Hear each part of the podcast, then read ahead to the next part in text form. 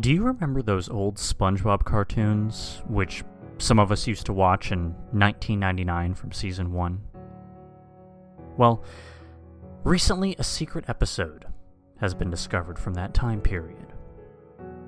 So, the other day, I was searching through my computer when I came across a notepad document deep within System 32. Having no idea how it got there, I scanned it for viruses. It had one Trojan in it. Perfect. I deleted it and opened it up, and all that was printed was one website link, followed by the following gibberish a bunch of letters and numbers. Having not a single clue what it meant, I continued putting in the site link. Which, no, I won't tell you in case anyone out there is freaking stupid enough to try it, into my web browser. It took me to a site where there was a black background and a huge button. It had the same text on it that that was in the notepad document. I clicked it, and it brought up a download link. The file wanted to be downloaded was called spongecry.avi. And as crazy as I am, I went ahead and downloaded it. That was a big mistake. Because the second the download finished, which was 4.6 megabytes, my computer made the weirdest sound ever, and promptly decided to turn itself off. As I tried to reboot it, nothing happened. The file must have destroyed my computer. And as upset as I was, I realized that I was on my old PC. So I hopped over on my Mac and re downloaded it. This time, no problem. What was downloaded was, of course, the single AVI file. And I played it. The movie clip was 6 minutes and 4 seconds long. It started out as any SpongeBob episode would, except the color was distorted. When he got to playing the flute with his nose, it immediately went to the title screen. And all that was on the title screen were the following words SpongeBob Cry. Only there wasn't any jaunty music like there usually was. It lasted about two and a half seconds. Didn't show who the writers and directors were. I just I just assumed that whoever put it online had edited it for time or something. Well, the episode started out inside SpongeBob's house. It showed SpongeBob sitting in his red chair.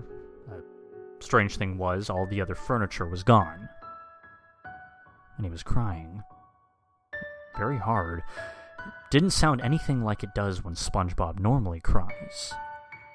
Sounded like a real human cry, but it was different. Still. It sounded so real and intense. I mean, SpongeBob was absolutely bawling. He was ripping chunks out of the chair. The camera zoomed in really close on his face, but it's the kind of zoom as if it was being videotaped by a real person. The camera zoomed out to show a rotting corpse of Gary laying on the floor in front of him. It was incredibly disturbing. I mean, I mean Gary was absolutely mauled to death. His eyes were laying on the floor. His shell was cracked to reveal a very gross image of the insides of Gary, which looked a whole lot more like what would have really happened in the episode where Gary loses his shell. The camera was moving around like crazy. SpongeBob suddenly got out of his chair and ran. He ran straight forward. Then the episode stops moving for about one second, goes black for about two seconds, and it comes back with SpongeBob's face pressed against the camera, with his mouth exploded open and his eyes black, and a deafeningly loud scream. I jolt up and turn my volume down, and then the camera starts moving around like it was in an earthquake. I mean, you can't even tell what's going on. It's worse than anything I've ever seen. The clip then goes to black for 1 minute and 38 seconds comes back inside the Krusty Krab, and it was dead, silent. All of a sudden, the same face that was pressed against the camera appears, but this time, the scream was literally deafeningly loud. It only lasted for about a fourth of a second. And and then for the rest of the episode, it goes back to SpongeBob crying in the chair. But after every 10 seconds, SpongeBob gets just a little bit more decayed. And the sound gets a little bit more distorted. And by the end, all that's left is static and screaming. You can then see SpongeBob running again in the background of this static. But for the last four seconds, there is text on the screen that can barely be read as one timed action will be badly. Exactly that, as if it was written by a five year old, all jumbled.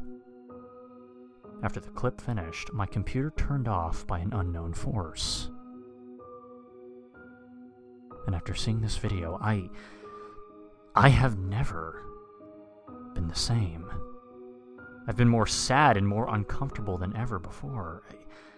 It's haunted my mind all the time. I regret downloading the video in the first place. I wish I could just go back in time